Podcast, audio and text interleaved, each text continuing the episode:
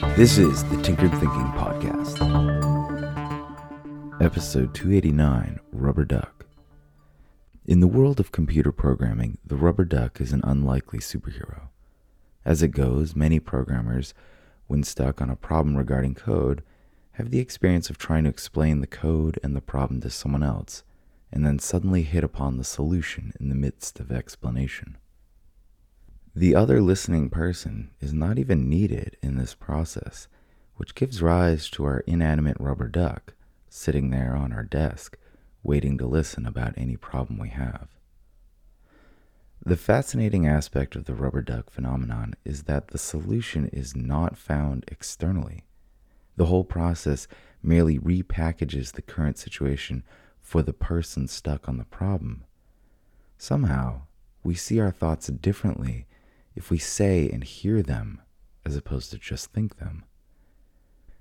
We have all been stuck in a rut of circular thinking, riding a merry-go-round of the same thoughts. What the rubber duck phenomenon helps highlight about this is if we are stuck on a problem, silent thinking is one of the least effective strategies we can attempt, and yet it's the most likely. This might for a moment sound like it's in opposition to taking a thoughtful pause, but recognizing this sort of perpetual silent thinking is exactly when we should take a pause and thoughtfully consider what is going on, to realize that we are stuck in an unproductive whirlpool of silent thinking, to realize that we need to switch up our strategy. Think for a moment about a child alone with a favorite stuffed animal. What does the child do? Talk, even when no one who can actually listen is around. We may remember doing this ourselves, and we can pause and wonder what exactly is going on. Why do children talk to inanimate objects? It's unlikely that children really believe that the stuffed animal can actually hear and understand.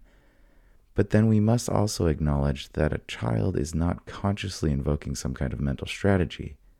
At the same time, a child is unburdened with the self conscious constraints of adulthood and experiments and tinkers unabashedly.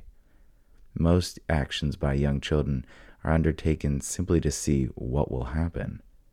Considering the rubber duck phenomenon, it's clear that when we talk out loud to ourselves, something is happening that we do not achieve while silently thinking. Most all of us can benefit from getting out of our own heads a little more.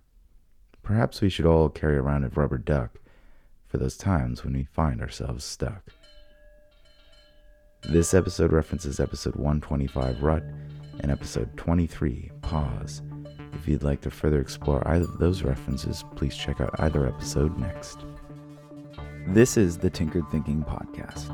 Thank you so much for listening. If you find the Tinkered Thinking Podcast valuable, there are many ways you can support it.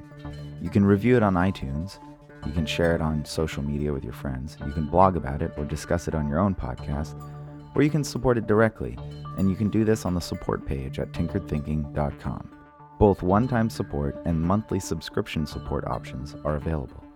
Thank you for your support of the show. It's listeners like you that make all of this possible.